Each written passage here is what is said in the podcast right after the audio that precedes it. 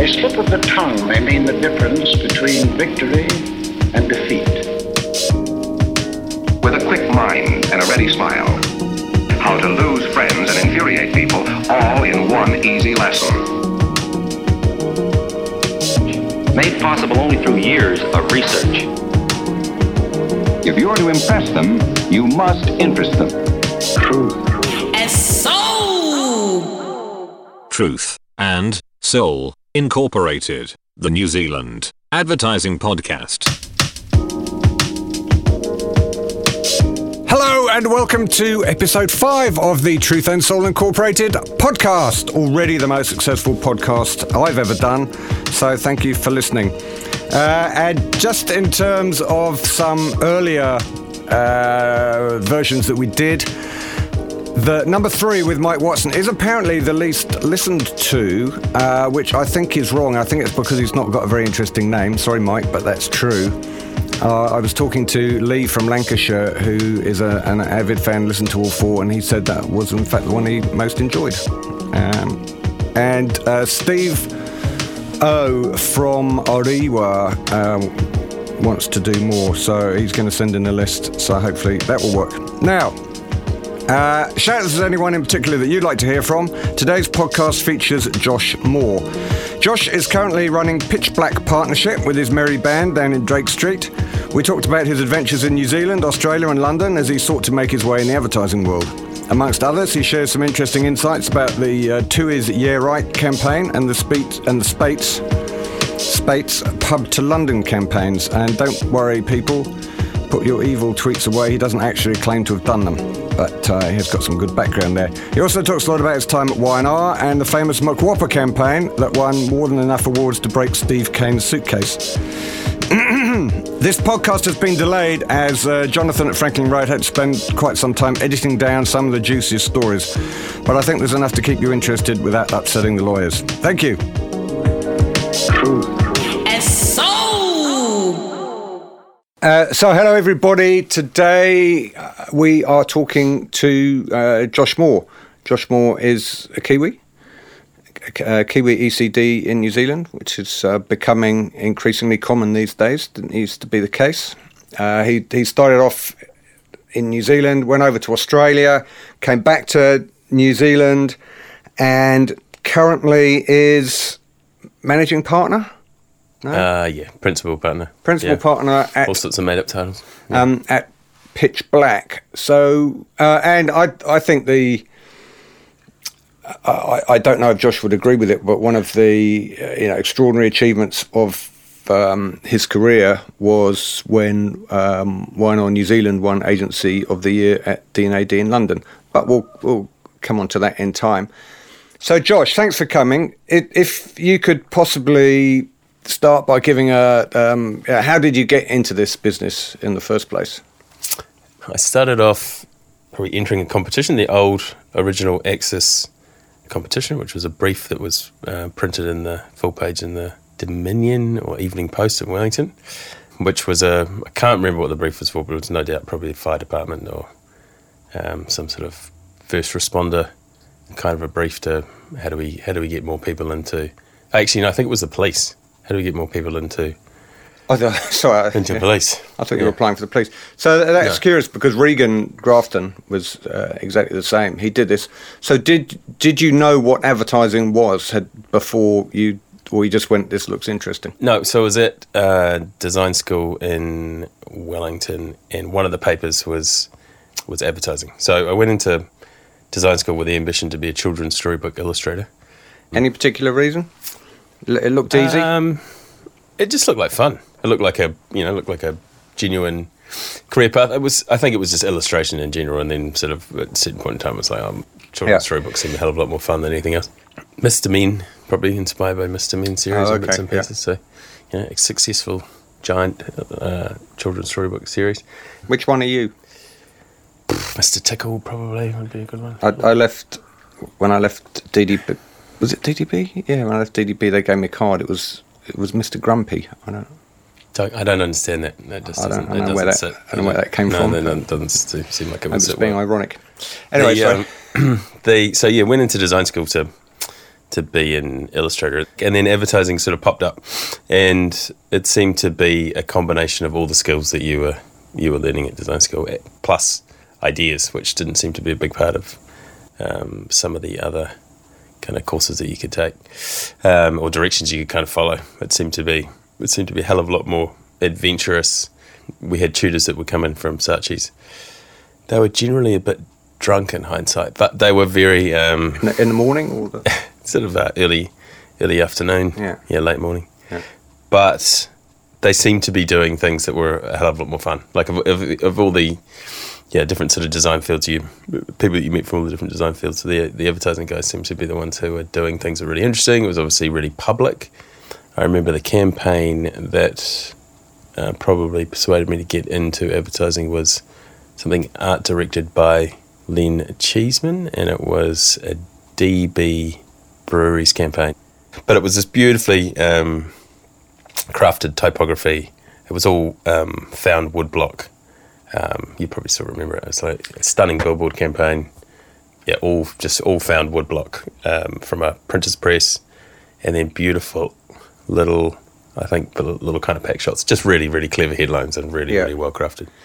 not, Um, not, not that Len would have had anything to do with the headlines, but it, it's curious that he that he was um, had an influence on you starting out in, in your career because when I was in London, he was one of the tutors on the course before he uh, came out here. So he, Yeah, was right. he was uh, teaching me and Mike O'Sullivan, who I was working with at the time, uh, attempting to teach us about typography using Letraset, which um, wasn't great.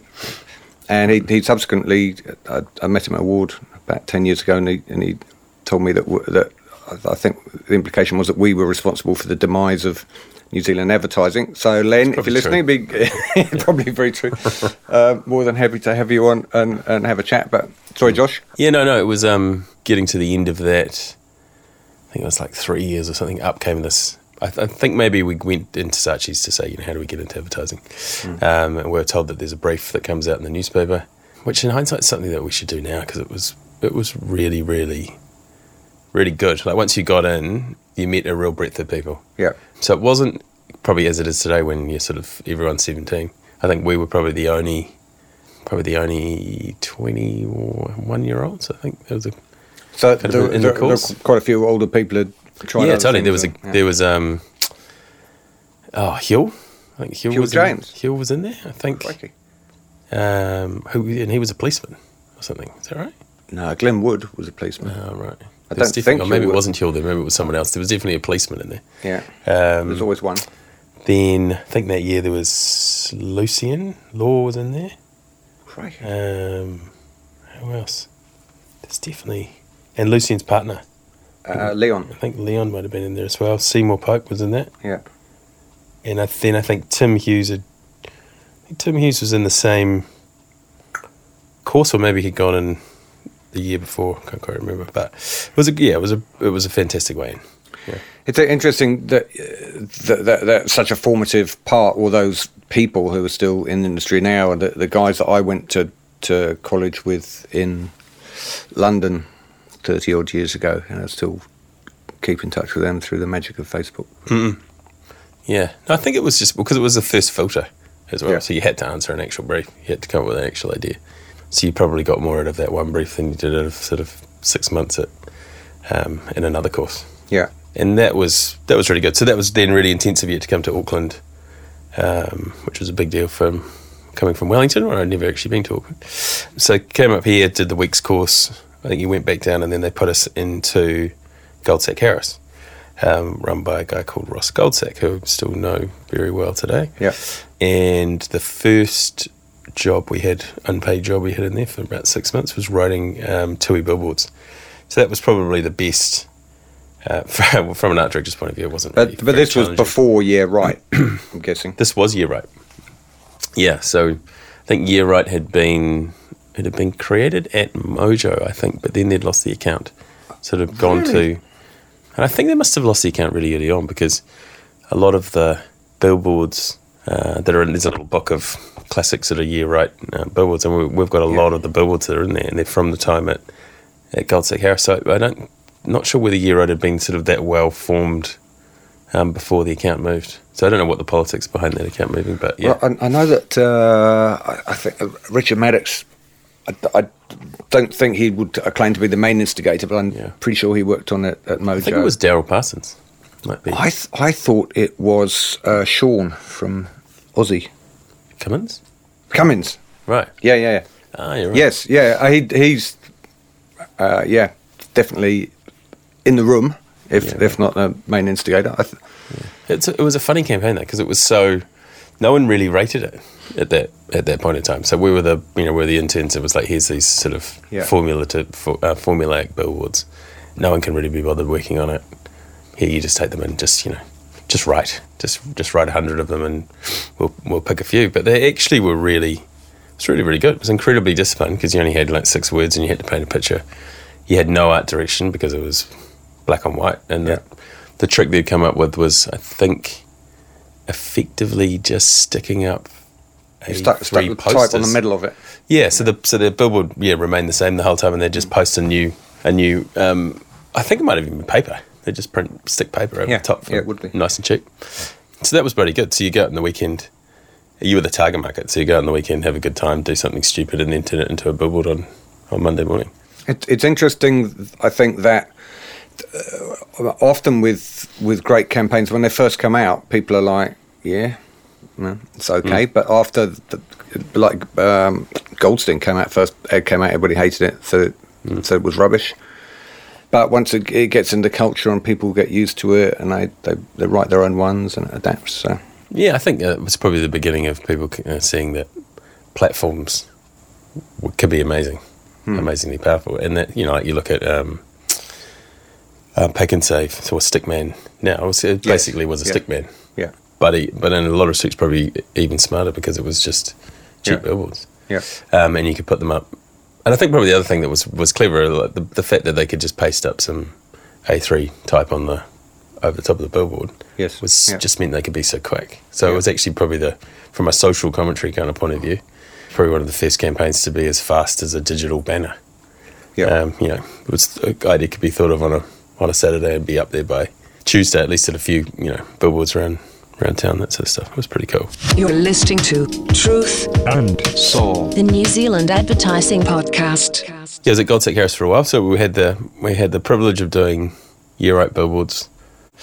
Um, so that was cool. So we did that for a while, and then um, and at the time this was with Seymour Pope, my creative partner, and so that but that was an unpaid intern job, and so even then, sort of in Wellington, there wasn't a hell of a lot of paid junior creative jobs, and then we got a phone call from some uh, friends of ours from Wellington um, who'd moved to Auckland and were working at Mojo, Greg and Tony, who are a uh, art director copywriter team, and they said they've got a they they had a new job at somewhere called Generator, which is this new new very cool um, independently owned agency, and they were leaving Mojo, and they were asked to you know if there was some uh, team they could recommend to fill their fill their Mojo job, so they recommended us. We got a call from Lockie McPherson, um, and he said if you can be here tomorrow uh, for an interview, I'll consider you. So we had no money. I think we had about, mm, have had about 300 bucks between us, which was enough for a tank of gas there and back. So jumped in the car, in a borrowed car, drove to Auckland, got there in time for the interview, and we had this very piercing character called Daryl Parsons come and um, analyse our, our the book. enigmatic Daryl. Daryl Yes, Parsons, so we yeah. thought we were getting sort of Lockie, who we'd managed to find a picture of because there was no sort of internet, so we managed to find a picture of him. No podcast to tell you magazine. what he was doing. There's no podcast, and um, but then this guy sort of with his cap on backwards, kind of came into the room, flicked through the book, muttered some sort of positive things, said, "Don't worry about what Lockie says. Um, you've got the job, or you'll get the job, or something like that." And I think so. They've obviously had some sort of plan to play good, good cop, bad cop. Um, so Lockie kind of came in and sort of looked at it like it was, you know, pretty, pretty ordinary. And um, and then and then so we sort of left, not quite knowing what that we didn't get offered the job, so we, we didn't quite know the hell was going on. And then we got a call late on a Friday saying if you can be at work on Monday, you've got the job. So I think we're driven back to Wellington by now. So we had to pack up everything and drive to Auckland, be there on move to Auckland and over the weekend. Yeah. Um, but that was awesome. So we're in in Mojo getting paid, I think eighteen thousand dollars a year, which was not a lot of money, but working on some really cool stuff. So and we're immediately working with Mikhail Gurman, um, Lockie, Daryl. I think Henko, Paul Hankinson was there at the time. Yeah. Yeah, we arrived there, and um, I think there must have been post Mike O'Sullivan. He must have moved on to, must have gone to Colenso. Maybe at that point. Um, so it was a really, really good uh, bunch of people and a, and a very fun agency dedicated to, to great ideas. You know, the whole the whole thing was about you know is it a great idea or not. There was sort of never never really seemed to be any clients who were there for some kind of run of the mill formulaic nonsense. So that was it was really really good. The um, you know Mikhail was amazing art director from a you know who focused on fashion, but really is bloody he's just good at anything. And Lockie and Henko were just great, you know, great ideas people. Henko's a brilliant writer. Yeah. You know, Lockie's great art director. So yeah, really good people to, to learn from. And then of course Daryl was there sort of pushing the envelope on pretty much everything the the entire time. So yeah, there's just really good mentors. It was a it was which was pretty yeah, which in hindsight was massively important, I suppose, at that time. Um, and we got to make Hallensteins and Glassons ads Yeah. Um, which probably one of the best. Um, after having done the Yeah Right stuff, probably that was was probably equi- equivalent in TV. Like simple two shotters, had to have a great idea. So, what was your favourite um, Glassons stroke Hallenstein's ad? So, try and look it up, put it on the website. Favorite one is probably the two two blokes in a car with the with a missing windscreen, wearing their ski gear gear and a, s- driving in a storm. Um, so yes, I think it's called something like yellow. It's called station wagon. Yeah. Um, so you just open on two guys have obviously lost their windscreen on the way to the mountain. Um, they've got their goggles on. It's a blizzard. The windscreen's completely, completely gone, and it was for. I think it was, what was it? It was for a, two polar fleece for fifty dollars and a free T-shirt. And when you, so a nice little tracking shot goes down the side of the car, and the T-shirts um, jammed in the um, in the gas tank instead of a gas cap. Yeah. Um, and that was just yeah, it was great, great tracks. Like we could, I think the way it worked is, you wrote the spot. You had to obviously have great uh, shots of the product. Um, so the polar fleece were, you know, you had to had to frame up the polar fleece really, really well and shot. But the um, things like white t-shirts, you know, you could just jam them in a in a gas tank. So it was it Yeah. was pretty um, it was pretty loose. It was before there was any real road rules about what, what you could and couldn't show. Um, obviously today you couldn't have a missing windscreen, um, no gas cap. But yeah, there's a lot, hell of a lot of fun and freedom that you, you know, basically whatever you came up with um, for Hallensteins and Glassons pretty much got got through, and it was a great experience from the point of view that you'd then watch um, Mikhail would be sort of sitting at his desk, he'd ring Tim Glasson and talk through the scripts and get them approved, and it was the first probably understanding of okay, it's actually about the client relationship, not about Yes. um, yeah. not just about you've got a great idea and someone should just buy it. Um, you've actually got to be super super tight with the client, and the client's got to be brave. So, from from Mojo, Uh, from Mojo, what happened? So Daryl Parsons um, was probably the bit of a um, hot shot in the industry at the time, and he got poached to go to FCB across the road. And he was there for I think about a month, and rang up one day and said, um, "Come to FCB. There's some great briefs. They don't make any good work, so, which looks like opportunity." So we went over there, and it was a very, very traditional agency. It was so different to Mojo. It was like unbelievable. But Muzza was there, so it's where I met Murray uh, Watt, who was just yeah phenomenal writer. So it was yeah he was fantastic. Just incredibly hardworking and writer stroke farmer. writer stroke farmer. Yeah, absolutely. So he spent yeah seemed to spend all of his time writing in order to pay for his farm. I, Yeah. couldn't quite couldn't quite figure out how, how that worked. But just as such a good bloke and yeah, really good, real real talent and really down to earth. Um, so he probably probably was the person who kept everyone reasonably sane. Daryl would spend most of his time. He'd made a bed under his desk, so he would seem to spend most of his time asleep under the desk because he had a what was the I can't remember what it was. He had a sleeping issue. He couldn't sleep at night, so he would do all of his ideas at night and then come in and sleep under the desk, where he could be kind of tapped on the shoulder if anyone needed him. So it was quite yeah, it was probably more eccentric at FCB than it was at Mojo. Weirdly, That's possible. advertising. It was not. It's definitely not the FCB that it is today, and I, I can't. I'm not even sure if any. A lot of the FCBs have stuck around for a long, long time, but I'm not sure if there's anyone from the Parnell days still in that, uh, still in that business. But yeah, and then we had it was it was quite fascinating. Then we had this. Um, oh, who was the CEO? He's like the nicest bloke in the world. Really, really lovely guy, but he had a. What did he had an issue? He had some sort of stomach pain. Not continuous stomach pain. No, I don't think so. So he would he would put a sort of a towel under the door in his office and smoke a lot of pot. So it was um, there was always this sort of like in this really conservative agency, this really sort of quite loose CEO, but you wouldn't see a lot of him. He'd just be yeah, he's, he'd obviously getting a lot a lot done behind the door, and uh, and, and, and everyone sort of just accepted it. He just had this. It was sort of medicinal marijuana. He had this kind of constant problem.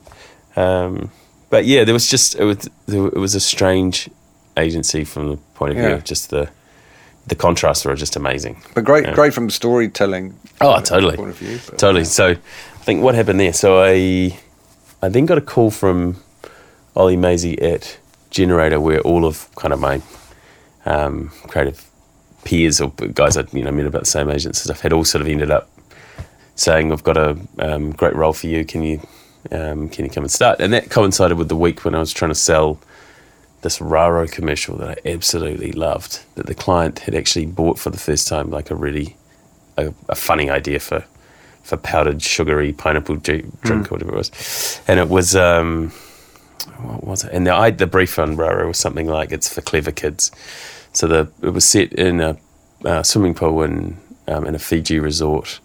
Um, the kids turn up in the in the morning to get to the pool, and it's packed. It's you know it's overpacked with thousands of hundreds of kids and parents and the elderly, whatever.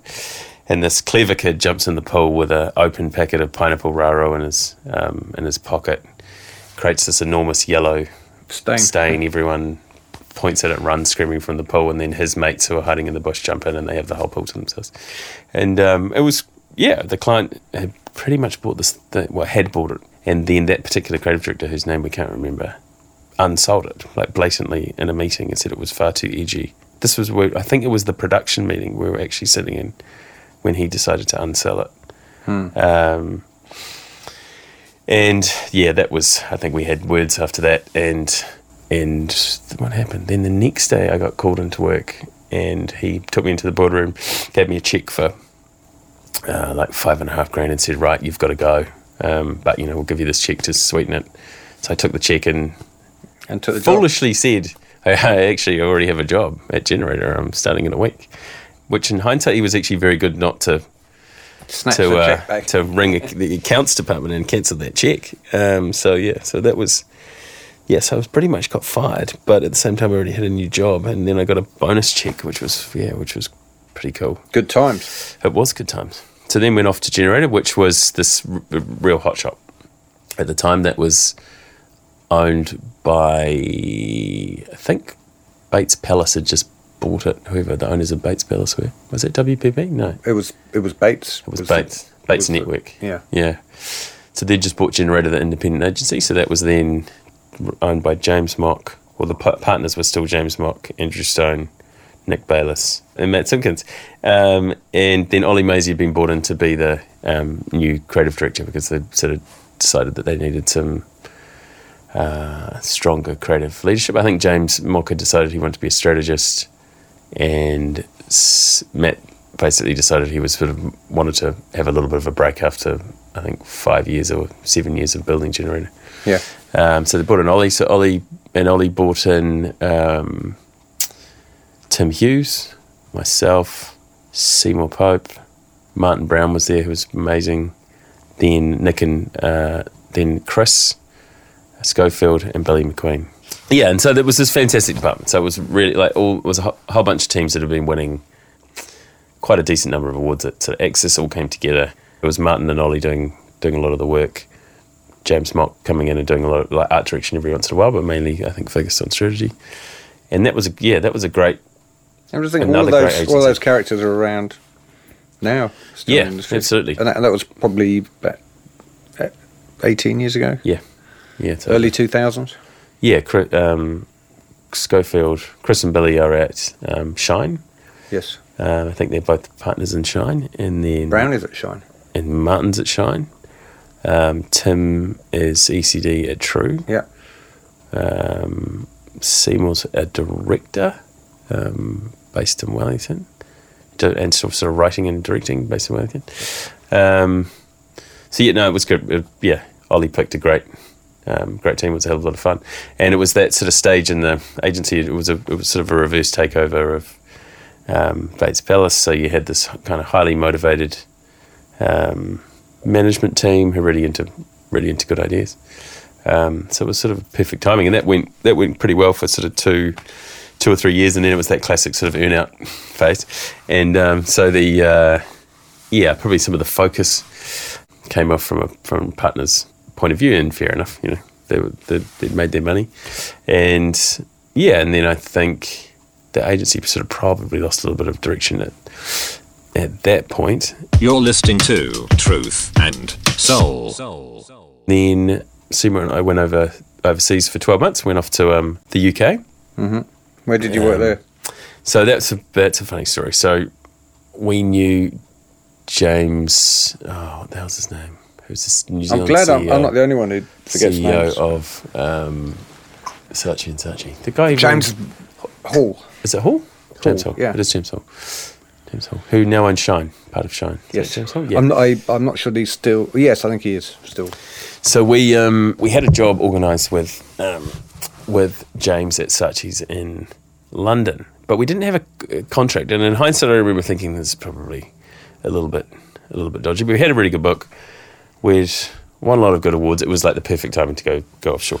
Um, and so instead of going through a recruiter, we um, made a few calls through people that we knew and bits and pieces. And this job was arranged for us, and we were told to turn up on a certain day in London, rock into rock into Saatchi's, and it would all sort of be Who, who was the creative director then?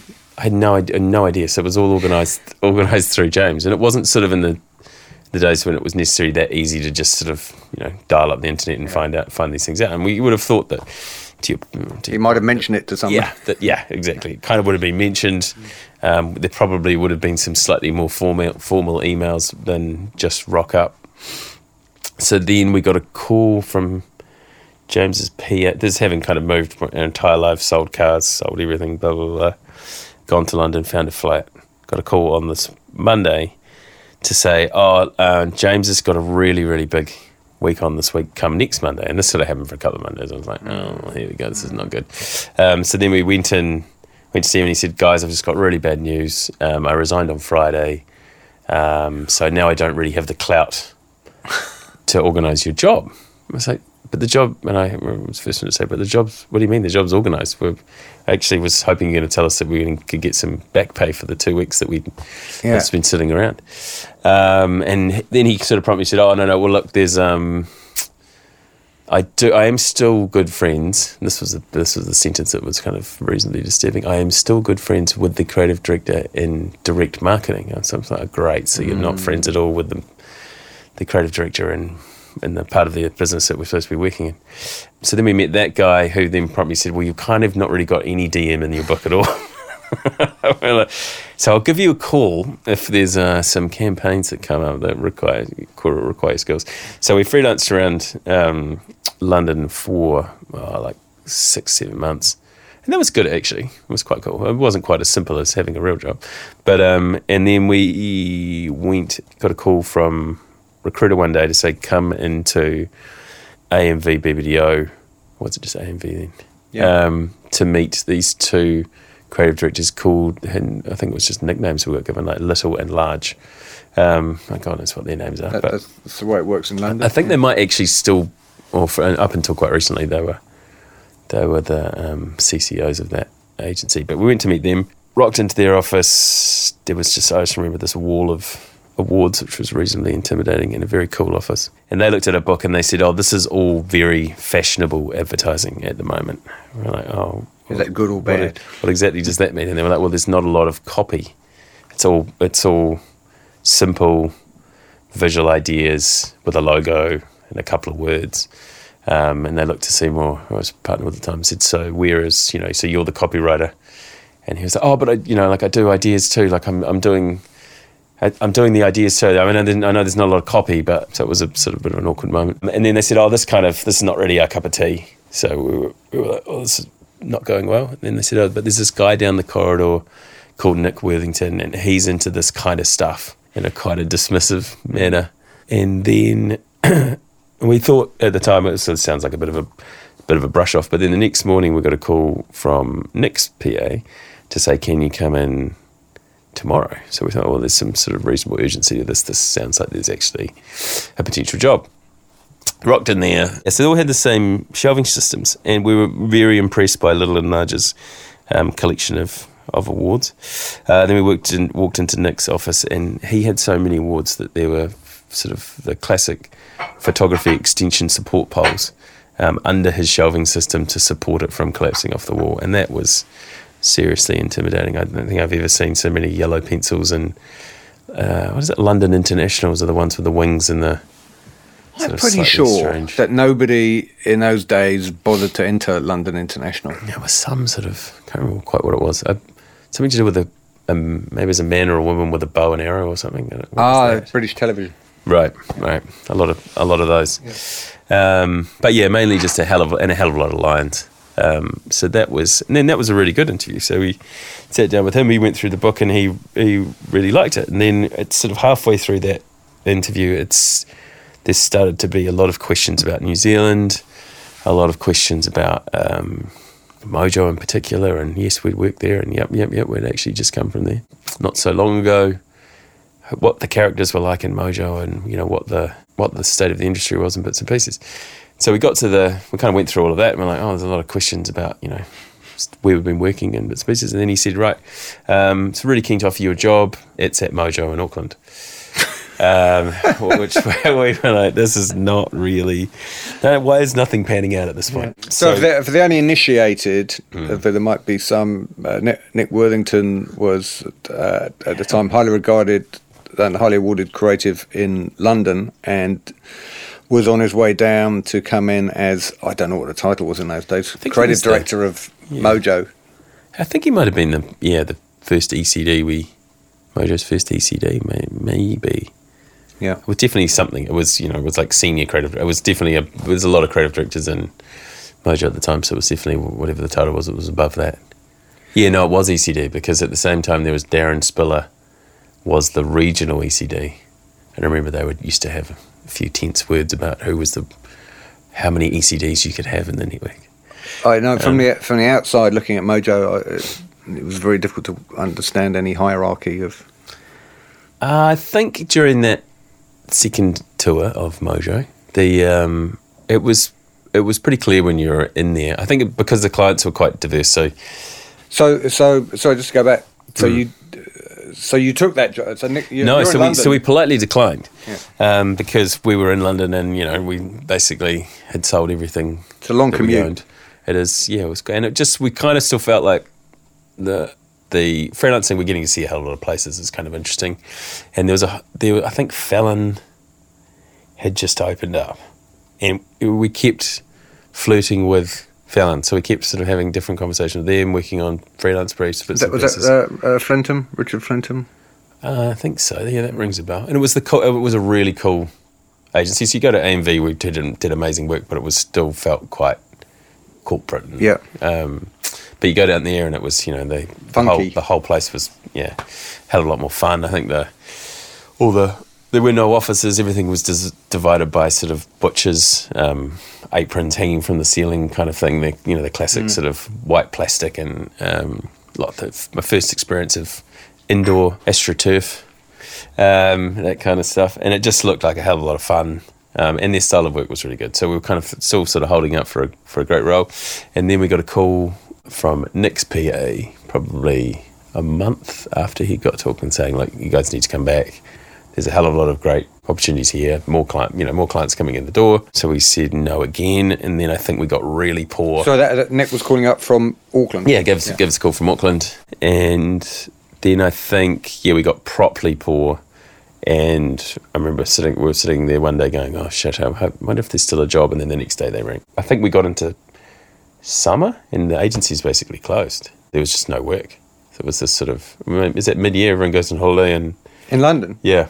It, it's not. It isn't like um, Auckland. The first time I came to Auckland, I came. I arrived in November, and you know worked for a month, and then they say Christmas is coming up, and they said, yeah, I, I, I won't take much time off because I don't really know anyone. And they went, but the office is shut for three weeks. Like, but what am I supposed to do?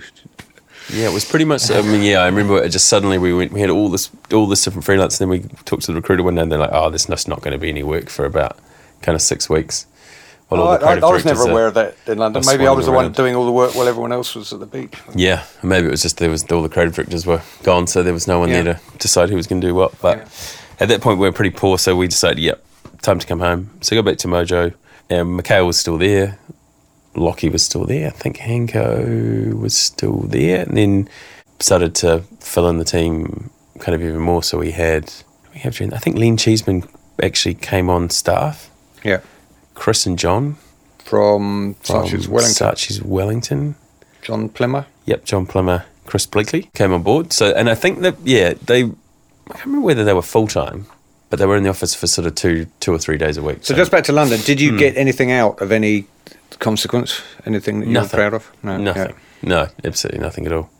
So you're, back, you're back at Mojo for the second time. Yeah, back at Mojo for the second time, but it's but it was sort of quite different. It would, I mean, it was always a really energetic agency, but now it was much bigger. So kind of, I think first time we were there, there was maybe sort of fifty odd people, um, and now it was sort of closer to hundred. So yeah, so it was sort of it, from a creative point of view, it was fantastic time. Yeah. Like every, I think there was over the period that we'd been away, they picked up a lot of quite dull clients, um, as well as the great ones that they sort of had. So it was all about bringing those clients up to up to speed with proper Mojo work. So there was always, and Nick was very good at fi- figuring out how to turn a Hewlett Packard, for example, into something interesting. Some of the brands that I think probably he had more experience on from a international or, or London-based kind of point of view, Yeah. where he could kind of actually go, no, actually, we can do something really good with that. Whereas I think in the past we'd sort of gone, oh, we'll just let these things, let them, you know, do, we'll do the best we can, but let's not try too hard. Nestle was the same. The work started getting much better for Nestle, and then yeah, the standard. I mean, Bluebird was always great for good creative concepts. We had Coca-Cola, Speight's, obviously. We started to get the picked up big beer accounts, and then in the car space, I think we dabbled. We used to do a lot of work for Toyota out of Australia. So Toyota was a classic kind of Mojo client over in in Sydney, and those briefs started to spread around. So under Nick's influence, like, I think the, the realm of or the breadth of the briefs used to come from Australasia rather than just New Zealand. So it suddenly started to get yeah a bit more interesting. So we did. Um, How long were you there the second time around? um, second time, I think it was maybe three, three years, two years, three years. Yeah, it was a good, What was your favourite bit of work at that time? good chunk of time. Probably the Hewlett Packard campaign, which was really cool. It was actually was actually a DM. Not, not, not a sentence I've heard before. Yeah, no, and I've ne- and a client I've never ever come across again. Yeah. But it was a campaign for every year they had this huge Hewlett Packard technology sale, and we came up with an idea of, and everyone was still they were trying to get people out of fax machines and into high end copiers that could do faxing and all sorts of stuff as well. Sorry, at the same children, time. fax machines were a way of communicating. Fax machines weren't even something from my generation, but this was for, for people who were l- from serious laggards. yeah. Um, and fax machine was sort of, what was it? Sort of, sort of like the worst version of a photocopier that you could send images around the world, That- that- highly that- pixelated and They were. It, it was incredible, but uh, like they probably like they had like ten years of fax machines, and they were like big when they came in, and then they when they went, they just went. incredibly um, poor copies of documents that you wanted to send around the world. It was basically just readable. yeah. It was amazing that they were even sort of could be legal documents when they came out the other end. So yeah, the campaign was r- really quite simple in hindsight. But so all these people had fax machines, so we set up a um, built the idea that your fax machine was basically on it on its last leg. So it was a note from the fax machine. So uh, sorry, so a, a mass fax went out to all of these Yeah. potential clients, but it was actually a letter um, from the fax machine saying I'm on my last legs. Yeah. Um, uh, yeah, really lovely sort of composed letter, beautiful, beautifully art directed, considering they had to come out the other end of the of the fax machine. And So, basically, uh, Seymour had actually written something at that time. Seymour had actually sat down and written quite a lengthy piece of um, Yeah. copy, very, very well. Well done, Seymour. And then, yeah, and then we spent a lot of time trying to figure out how you can make an art, uh, a fax actually look cool. And then that went on to, I think, I think that was a D&AD winning piece. Pretty Did you sure it d- did you put a film together for that? No, we did not do a case study. It was it pre. It was pre case study. It, would, uh, it was so, so case study because if, if you're on a jury and a, and a bit of paper comes across and you're like, there's no context and you No, no, but I think uh, I think we had a visual effects machine. I think we found a way to, to bring that one alive. But that was, Yeah. But that was actually the the probably the same time we were there. They were doing the Speight's Great beer delivery. beer delivery, yeah. and that was the first proper case study in in my Yeah. memory of a of actually having to put together a film to sell your Yeah. um, your award entry, and that was brilliantly Created an industry. brilliantly done. Yeah, and so that was my right about the same time I met my wife because she was the producer of Speight's Great Beer Delivery, and that was probably the, also the first time we sort of understood that activations could be amazing and have real scale, and we need to start thinking about activations from the point of view of not just something small in New Zealand, but Yeah. um, something really big that could That, that was around the world. that was e- extraordinary. It's it's one of those things that that if a junior team comes up, we go, yeah, well, that's not going to happen. And then somehow, I'm guessing because of Nick's relationship with the client, that they did make it happen. And I think I'm right in saying, I think I think Nick maybe told me this, or, or somebody involved in it, that that after the, after it had happened, the client said, never again. Yeah, uh, yeah, it was logistically a massive nightmare. Yeah. Um, from memory. Yeah, Um, for uh, again, children, this was Speight's took a pub to London.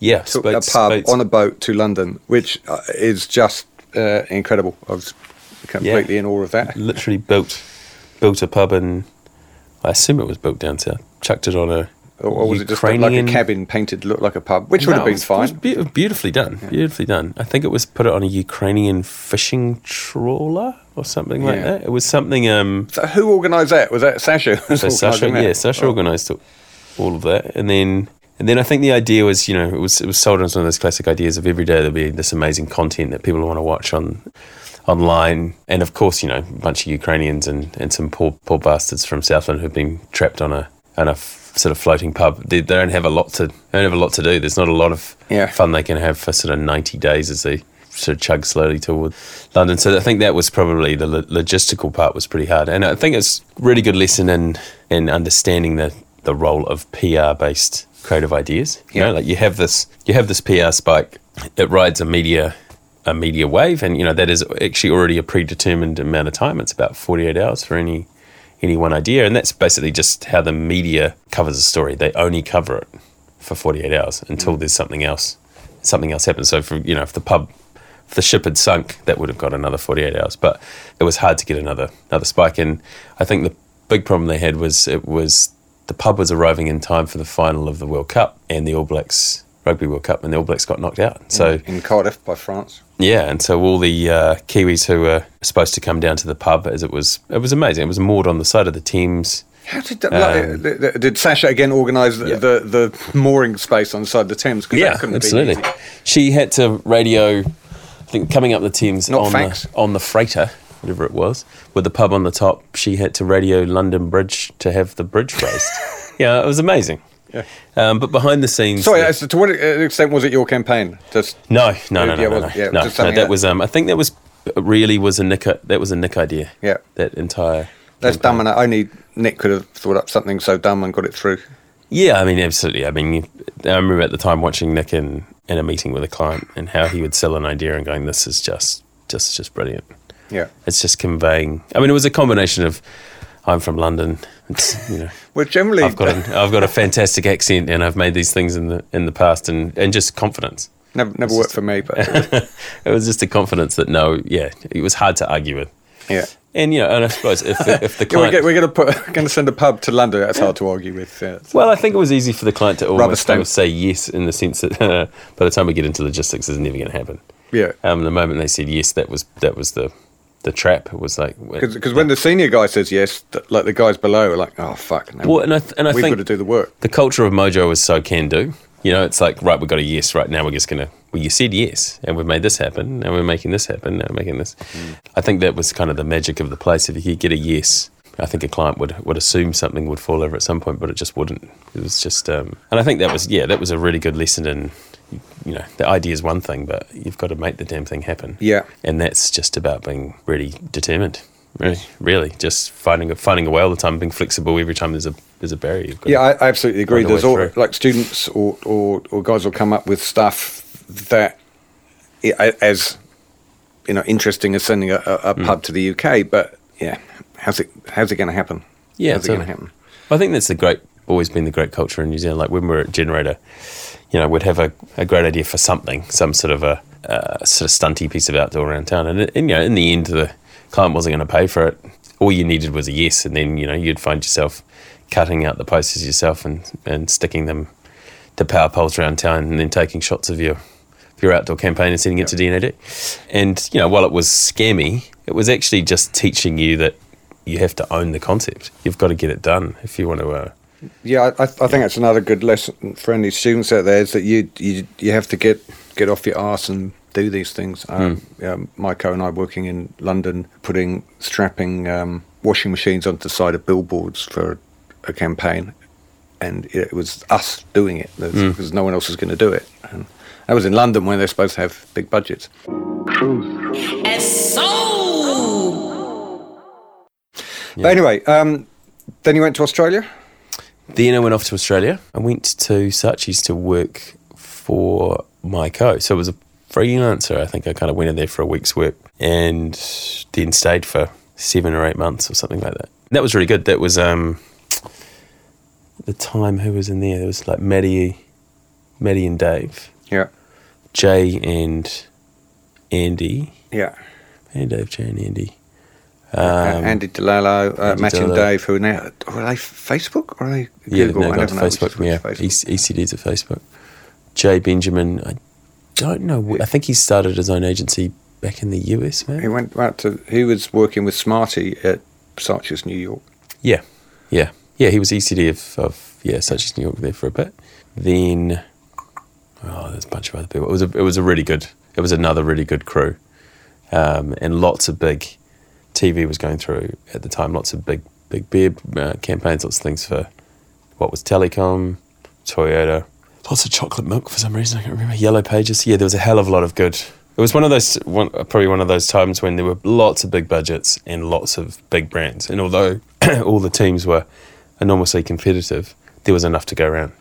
Yeah, I Um, think I think that uh, so Saatchi's Wellington was was New Zealand advertising Mm. for a long time, and that moved up culture to a to a certain extent, and the and the business certainly moved up to Auckland, and Saatchi's Auckland was booming for a time, Mm.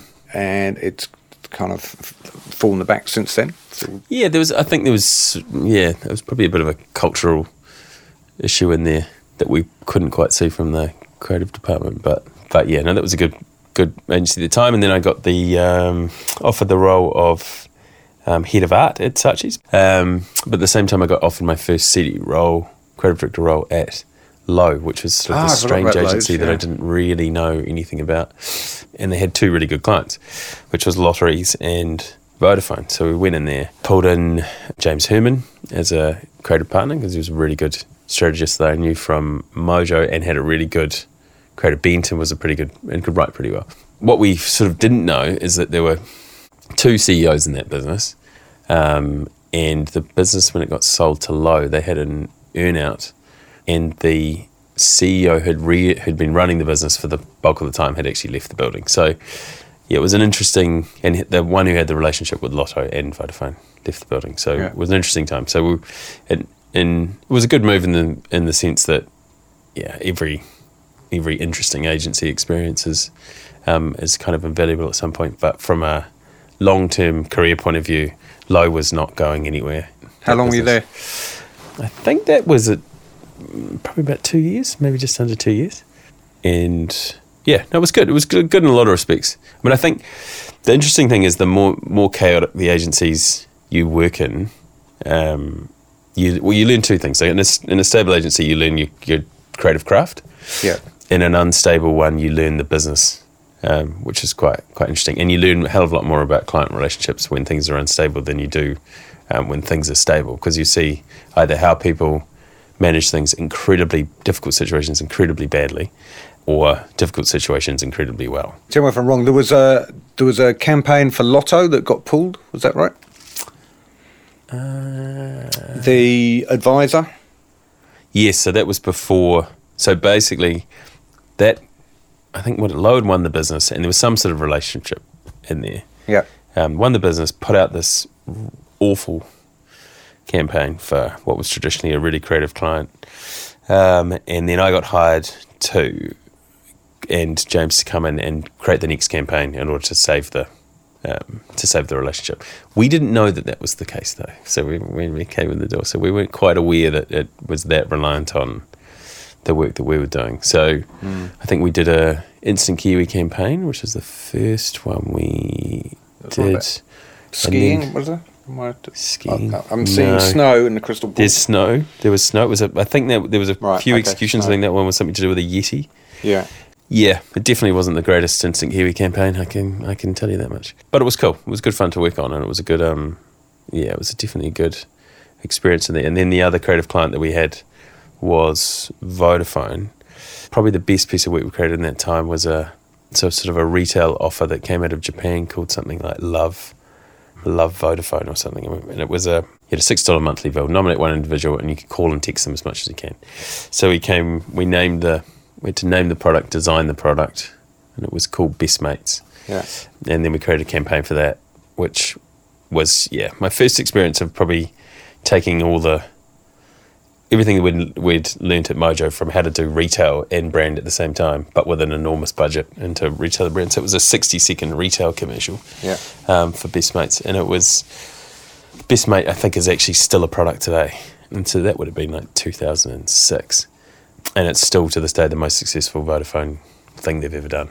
So whenever you see Vodafone coming up for pitches, it regularly regularly does. They wander around with this chart, and on the chart there's a massive spike, which is Best Mates, and in every pitch I've ever come across for Vodafone, it's always referred to as you know we would like to get back to this sort of place one day. Did you work with, um, or did you come across Lionel Hunt when you were at Lowe? Was he? I met Lionel Hunt once. He's yeah, it's an interesting kind of chat. But I think during that period at Lowe, I th- the way I kind of understood it was Lionel kind of had sold out of everything. I don't think he had any commercial interest in the in the Right. business. He was sort of a figurehead chairman of um, some kind, and he would kind of fly in to um, solve problems. So Vodafone campaign came out. Two campaigns came out for Vodafone that went really well. Then there was a new marketing manager, head of marketing. Um, um, but we were within two weeks, the whole business was up for pitch. And I think our view of it at the time was like, this can't possibly be happening. Someone at Vodafone will figure this out, and this pitch will be be called off. And we've just done two fantastic campaigns that have worked the nuts off for the client.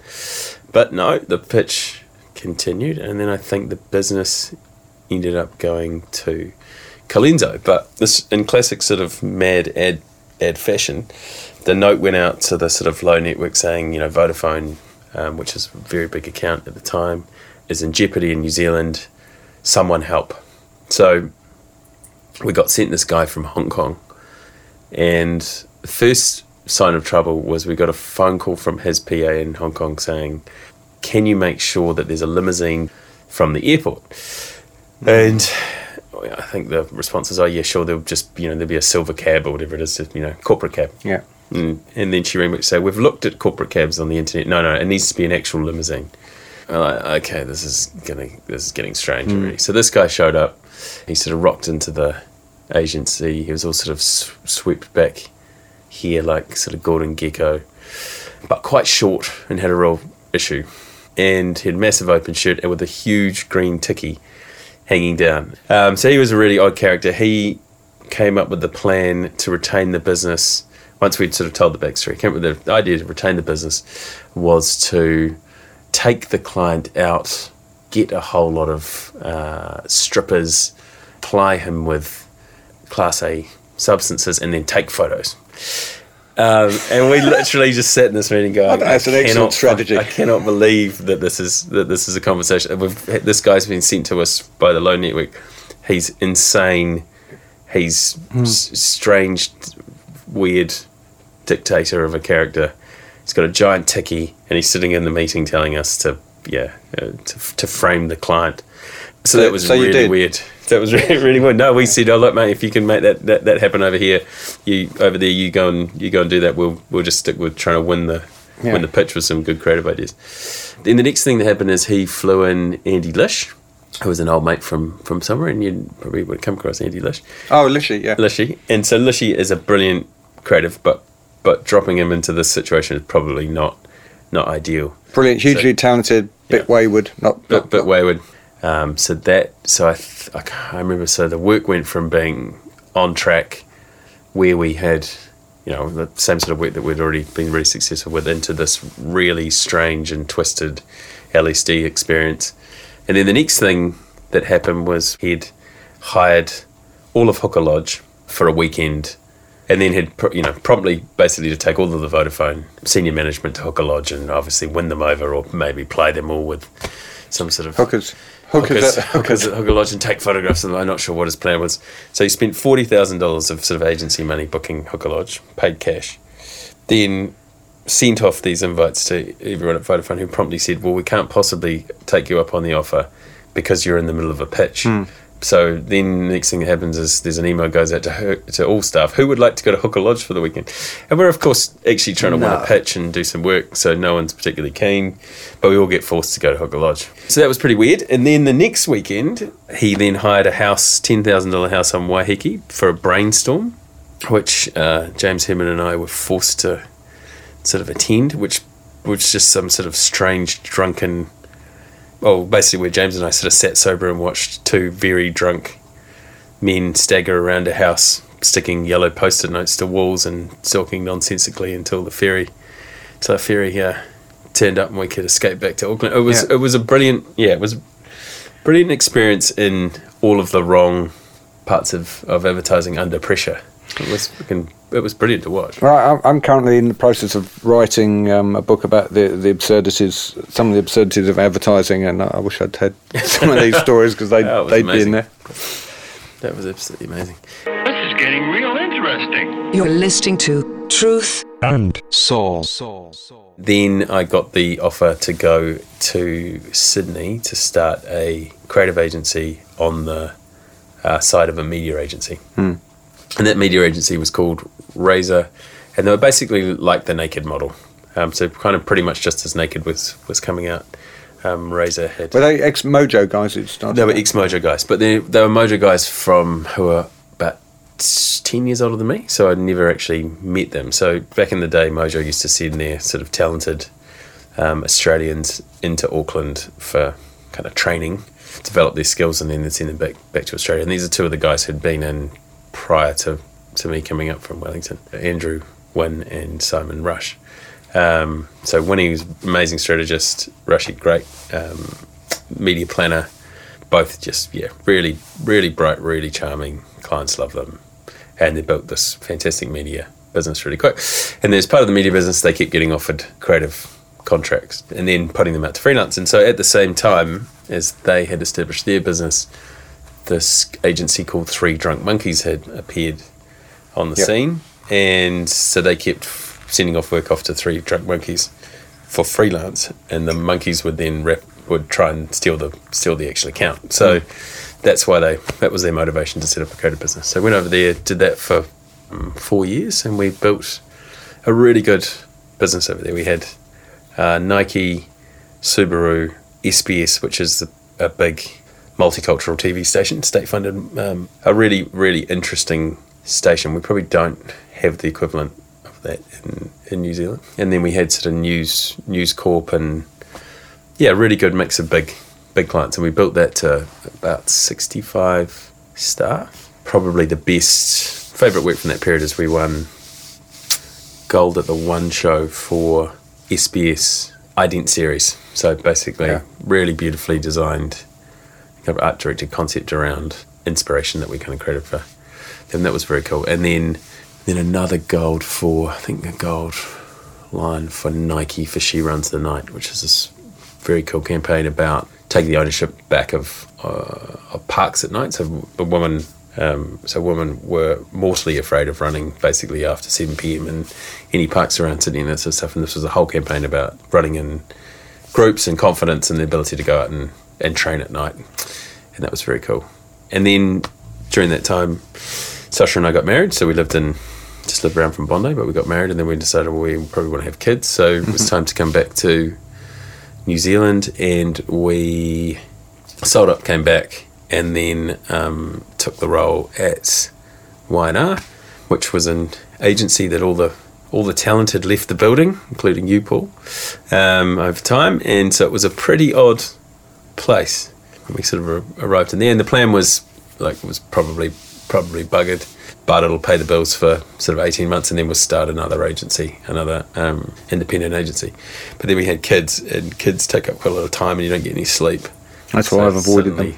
These things kind of couldn't really Yeah. things didn't quite pan out. Um, but then the agency, we sort of got it on track, moved the moved the whole office over to City Works Depot and set up a much, and, it, and that changed the culture. We just managed to you know, find a, a great location that wasn't so sort of corporate and mystery, uh, um, not, not mysterious, but um, sad Because that, full that, of that ghosts. part, the, the Parnell corner, I, I didn't actually spend that long there because I was over in in um, Melbourne most of the time. But that that Yeah. that corner, yeah, there's Horrible. I'm pretty sure it's the same architect who designed the CCTV building that collapsed in yeah. Christchurch. Whenever I'd watch the sort of footage of what that building looked like, they're remarkably similar. Um, yeah, it was just a, it just had a, a very bad vibe to it that building, and I, and I think probably the worst worst thing was probably the first day when I turned up and we're still using spray glue for for mounting things and for presentations, and I got taken to the spray glue booth, which was four floors down in the basement, and on the way down, um, every single floor was was empty. And uh, it was explained to me that the agency used to be all four floors, but the spray booth had never been moved. So every time you went to spray glue something, you had to be faced with the um, the, the shrinking. So were they paying rent? Of a business. Are they paying rent for all the floors, or they? No, I I don't know. They were all empty, so maybe they were. I don't know. I wouldn't be surprised. So yeah, so we moved that agency. We started to win um, more business, and I, I started to hire really good people. Was able to hire really good people. It was pretty pretty damn hard at the beginning, and then the business started to go really well. And, So at that time, yeah, you were CEO and ECD. Mm. Because I because so I, I came in as, as ECD, and then and then yeah, there, it was a bit of a it, there was just some legacy staffing issues in that in that building. There was you know there was basically no creatives, um, but there was six or seven people in the finance department. There was a whole lot of media who were doing a great job and and probably keeping the business alive. But there there was actually no resource to to actually pitch on a on a business on a client at all of any of any real scale. There's just nothing there. It was quite amazing. Like there was no production facility producer at all. There was a two day a week producer who worked on I think Posty and all clients, and the clients that were still there were so they were, they were just the ones that were just too lazy to leave. There was anyone, there was not one client with any ambition whatsoever inside that building. It was quite terrifying, or any staff really, aside from in media, I would say, mm. with any ambition to do anything.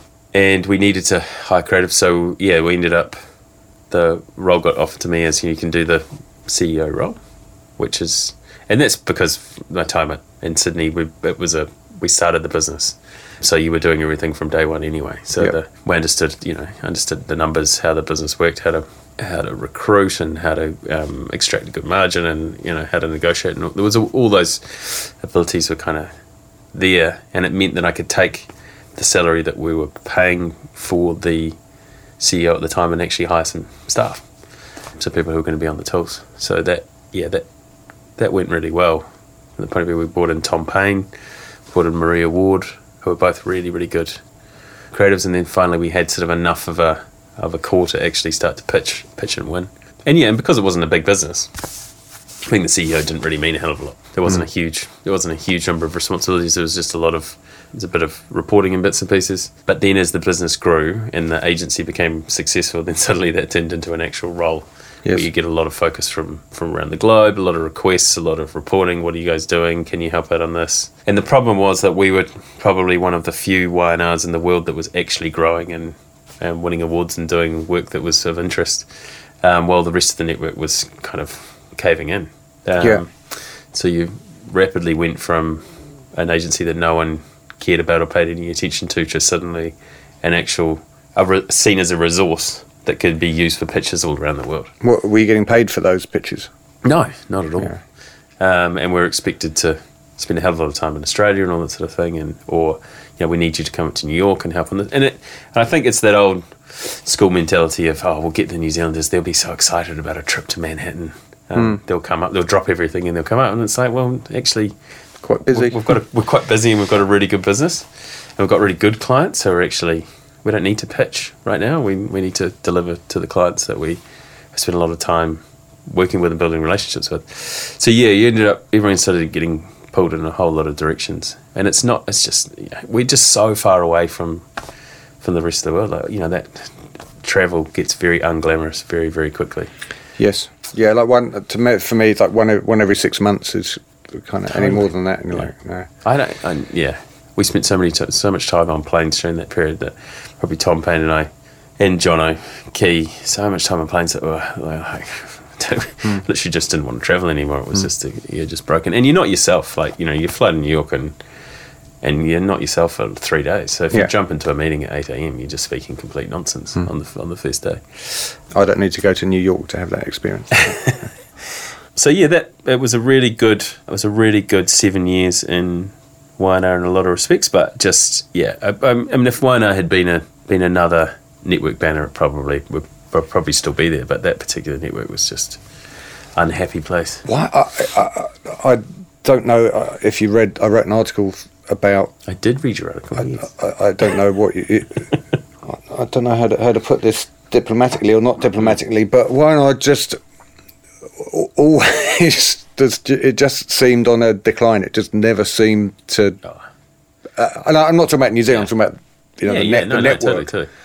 No, I think the real the real issue in there is, uh, I, th- I think you get to a you you've got a great business in New Zealand. Then when you go to Australia, you expect to meet people who are doing things probably a little bit better than you are. It's Yeah. a little bit bigger, bigger market, blah, blah, blah, but it, which just wasn't the case. And then you'd get to New York and you'd expect them to be, you know, your global CCO to be this amazing character with these great ideas. And it just wasn't the case. And and I think you you rapidly realised that the reason everyone was focusing on the and your little agency in New Zealand is because they were actually leading the leading the way in the network, and that's the last thing you want because you want to learn. You know, like Yeah. You're constantly going, well, I want to, I want to learn from the guy above me. I want to learn from that guy. Da, da, da. But there was no one above you who had been making ads or successful advertising any time in the last 20 years. Yeah, our conversation was endlessly about um, award-winning double-page spreads when we went to New York, and we were just like, we don't even do double-page spreads, and it's not even a thing. Um, it was terrifying, and you know, and like Tony Granger's a lovely guy, but yeah, I mean, I think when we were doing McWhopper, he was busy telling us what everything that was wrong with it. Um, Yeah. Afterwards, he was telling us how brilliant an idea, idea it was that he'd come up with. You know, it was just nonsense. So Yeah. it was it was a very hard. Um, So how, how did um, McWhopper come thing. about? How did that? Uh, McWhopper was uh, the, the original McWhopper was a bottom drawer idea of Tom Payne's, and then it popped out in a meeting at Y&R, and we had Burger King as a media client, and so James Herman went off to a, a meeting about something else at Burger King, and mentioned this creative idea, and managed to talk James Woodbridge, the CMO ex. He was ex McDonald's. Right? he was ex McDonald's into a into a meeting. So he kind of lulled them into a meeting where we were going to loosely talk about this small idea about no, nothing much. Um, meanwhile, we'd built a massive presentation to to surprise them with. So it's a huge presentation. He left that meeting basically saying it's the best idea we've ever seen, and then it rapidly vanished into nothing. So we kind of kept pushing him, pushing him, pushing him. And eventually, he gave us the email address for this new global no, um, I think North American CMO Fernando Machado. So then we built. It, was he from the Philippines? No, he's Brazilian. Brazilian. Okay. Yeah. So then we built a video, sell video of the of the concept, and yeah, and it was, it's one of those great ideas. Like every diff, every conversation about the the concept, it got better and it got better and it got better. You're listening to Truth and Soul. The New Zealand Advertising Podcast. Um, so then it all got put to bed. It was sort of like just wasn't really going anywhere. And then yeah, and then we sent this thing off to Fernando. So we, you know, we spent a lot of time crafting the the sell video. Jono, Tom, and I, you know, sat around the computer. We wrote, the compiled this email, sent it off, sent the link, and within 40 minutes, we've got. We've still got a screenshot of it today. We got this sort of 72 point uppercase email back from Fernando in bright red saying this is the best fucking idea I've ever seen. Um, we are definitely making this. How when can we get on a Skype call? I want to meet you guys. Blah blah blah. blah. And that was yeah. We spent a lot of time staring at that email. I, I was going to say the the fighting and the, the determination that you guys showed to get that through with when you kept getting knocked back is is extraordinary. And dare I say that probably I would have pulled the plug long ago and gone oh this is just too hard. But you know it's why, why, why you're very successful in, in what you do. But it comes down to a client going Absolutely. bucket Yeah, that's what we're going to do. And I I've never met um, Fer- Fernando. Fernando. But I've heard I've heard of him, and and uh, he's held in very high regard as a as a great client and a champion of creativity. Ma- amazing guy. And I think probably the other thing that people probably don't realize when it comes to Fernando is like you want a client who loves a loves a, con- a creative idea and will back it, but he's also very creative. So when you're working with him, he, he's not an art director, he's not a copywriter, um, but from a strategic point of view, he's very very smart at understanding which elements of your campaign need to be focused on, which bits you can grow, Yeah. which bits you can. And I think that's and in that world of PR and social, like he's he's got incredibly good connections and now a, a wealth of case studies of exactly how you make something not vi- like viral is a sort of a dirty word, but how you make something incredibly popular Yeah. and part of the and part of the culture. And so he was fantastic at connecting us to different agencies. Like we used um, Code and Theory in in New York, and from a social point of view, like I've never, uh, you know, we just never had the budgets to, to deal with these sorts of agencies before that, but they were just so focused on social content and pushing it out. And, and to be honest, they weren't really creating a lot of social content. It was more the fact that they had very good connections for pushing out the content that we were creating, um, which is very hard to do from from New Zealand. You know, you just there's just you know we talk about influencers here, and they've got you know two and a half thousand followers or whatever it is. You know, they're, they're just in the Greater Hamilton area. Yes, exactly. I mean, there's just very, and especially at that time when there was not, so much, quite, quite so much cynicism around influences and they're just really, really well connected. Yeah, cultural icons. You're talking to the cultural icon. You're not talking to, yeah, Janice from hmm. Te Yeah, that was cool. That was quite amazing. But yeah, no, to your, to your point, like creative, big clients who are really, really smart and massive um, champions of creative art. They're just damn hard to find. Yeah. You Uh, know. but behind every every great campaign, you that, that you'll find that I, I think there's there's a lot of great campaigns thought up by um, smart people all over the world, but very few of them get to see the light of day because they need to have someone on the client side with vision and Yeah, and the the way to get it through. So that that campaign w- went on to be was that uh, yeah, won millions of awards at Cannes Grand Prix. Yeah, I think it was about the most awarded of the year. 20 something lines Yeah. in the end, two Grand Prix. Yeah. So you you Yeah. were up. You went to uh, you you were at Cannes for that week. Yep. Yeah, you were you were, sunburnt. were you judging as well, or just celebrating? Um, no, I think that week we were lucky enough to not have to judge at the same time. that's that's the great thing about Cannes. You Yeah. just don't want to be judging. No, but it was a very messy week. But yeah, no, it's a funny, it's a, it's an amazing experience when you've when you've got a one of the ideas of the Of the year. of, of the year. Um, and we flew to a lot of places. I think Tom and I flew to London for 24 hours to go to D&AD. How was that? Were there, did you meet up with people that you knew from London before? Uh, yeah, well, we met. We, we sort of went to the pub and caught up with our like London mates and that sort of stuff, and then went off to the show and mainly caught up with other other agencies who had participated. So the, there's Yeah. an amazing agency called Duckworth, Turner Duckworth, and they're amazing designers. Like I mean, you, yeah, just the breadth of the How did they get involved? of the work. They have the global contract for design. So we had uh, James Wendelborn, our head of design, had designed amazing packaging. And to this day, I'd still argue with Fernando that our packaging was better than Turner Duckworth's, but Yeah. theirs was very, very. Um, it was very, very good. So they won. I think they might have won a line for, or they definitely won a pencil for design. So we caught up with them, and yeah, we had a great night. And then, and actually, it was a it was a um, big night for Colenso as well. So there was At um, D&AD? at D&AD. What so was there was a for? bunch of the Colenso guys. Uh, there would have been pedigree, a few bits and pieces. I think they, and I think the evening started off with Colenso. I think got about three pencils before we'd got one, and then there's a photograph somewhere of Dave Brady giving giving me the fingers from across the table when I think we ended up with about seven Hmm. yellow pencils and then the agency of the year.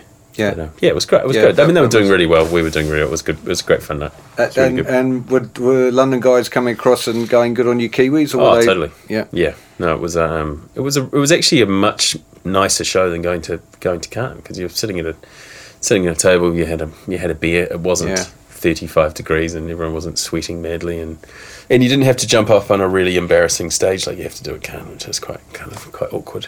Yeah. It's just English. It's just a bit cooler. British, please. Yeah, British. Well- yeah, no, it was. Um, yeah, no, that was that was definitely a highlight. But Tom and I, I think it probably took at least two or three weeks to recover from that twenty-four hour trip. And we crawled back into our seats on the Air New Zealand plane to come home, and we were just broken, Yeah. broken humans. I'm sure Yeah. we were, I think we are both crying Yeah. from uh, just total exhaustion. And, and presumably l- luggage was a bit tricky because you. Yeah. Oh no! Well, they were pencils. Oh, they- that- so that- wooden, so not too wooden, heavy, So yeah. no, it wasn't too bad. Um, and I think, no, awards wise, I think getting Cannes Lions home uh, is the absolute nightmare. Um, Yeah. They're just heinous, unwieldy. I know I, Heavy I things. so many. that I- my, I think Steve Kane almost lost the bottom of his suitcase on there. That trip to trip to Cannes, he had sort of a plastic. It looked like a robust suitcase, but I'm pretty sure at one stage there was a bit of line sticking through a hole in the one of the. Uh, Ri- Richard, the cases. Um, Richard Loseby and Pete Thompson from DDB were, were up in South Korea, and they, and for some reason, they gave them some swords as a, a like I think it was a, you know, instead of a line, they, got, they picked up a sword or That's for awesome. some given a ceremonial sword for some reason, and they then had to e- explain, going through customs, why that they had two swords in there, in their which were a little bit tricky, but they, they weren't arrested. The best, um, Tom, Tom and I were discussing this the other day. The actual best looking award is a Kinsale shark. We- We just we decided very like super cool. It's like a little shark sticking out of the head out of the water. Not probably not as coveted as a lot of other awards, but from a design I- point of view, I- it's I, actually don't know. In. London, um, Mike and I won a gold shark, which we didn't even know we were entered Right. for, and um, so No. we never got the chance. It sounds like fun to go to Kinsale to. Yeah. Oh, we were lamenting the fact Guinness that and we'd oysters. never, we'd never entered on the winer sort of ticket. Yeah, We could have. We had. I think the awards budget was pretty significant. We could have entered anything we liked, but it didn't occur to us to uh, enter. Well, I'm sure shark. Tony Granger would have been quite happy. To, Oh, exactly. He probably was one who said no, no Kinsale for you. he's, he's probably still dining out on that. Yeah. So, what Um, what, what advice would you give to anybody who, who's sitting out there thinking, "Oh, I want to go and start my own agency"? I think it's you, you can't do it by yourself. Like you've got to do it with a with a really good team. And we have twelve partners in the core business. Th- no, thirteen in the core business. It's you know we've been working. That's a lot of salaries to start with. It is. It was a lot of salaries. Yeah, absolutely. I mean, the first three months it was Kate and I, and then from January, I think January fifteenth, we had to pay the first salary bill with all, all twelve in there. So no, it's been good. I, and I think you just need to, you've got to be able to run your numbers, and you have to be honest with yourself. You know, and you can probably do what we've done with three or four people, but because we're a team that have been working together for so long, we just took the punt. We weren't like all, all thirteen of these people are, are awesome. We know we can You, you trust each other. You know, you know your strengths. Absolutely. We had a huge pitch last week against one big network, a couple of independents, bits and pieces, and it's just with those that group of people, we know we can we can win a pitch against against anyone because we've just been working with them for so long. You don't need hundred people to do it. You just need twelve really good ones. Yeah. Um, I, I, on that point, Josh. Um, I, I'm going to stop you there for the very important reason that um, I'm going fishing shortly this afternoon with James McKee, who I think you know. Oh, lovely, James. So thank you so much for a great chat. Lovely to hear some of those stories and the background to the McWhopper, and uh, best of luck with Pitch Black and Partners. Thank going you. forward. You've been listening to Truth, And Soul. the New Zealand Advertising Podcast.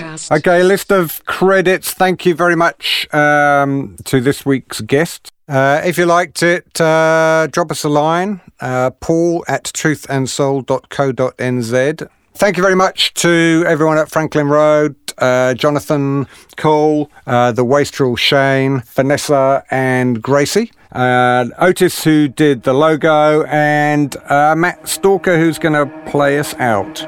Thank you.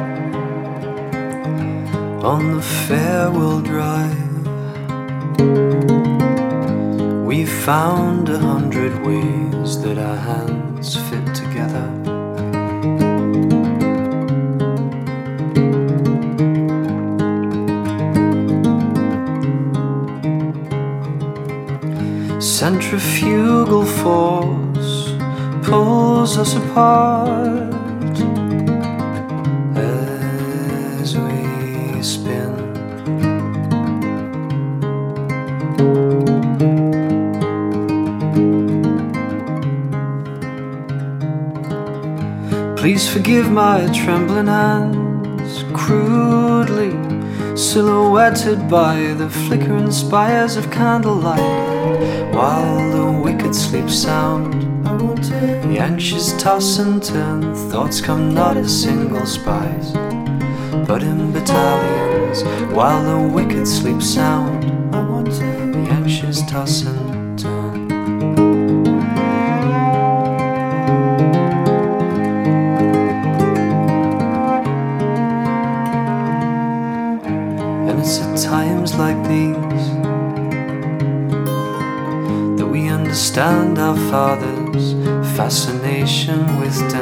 The family tree is losing its leaves.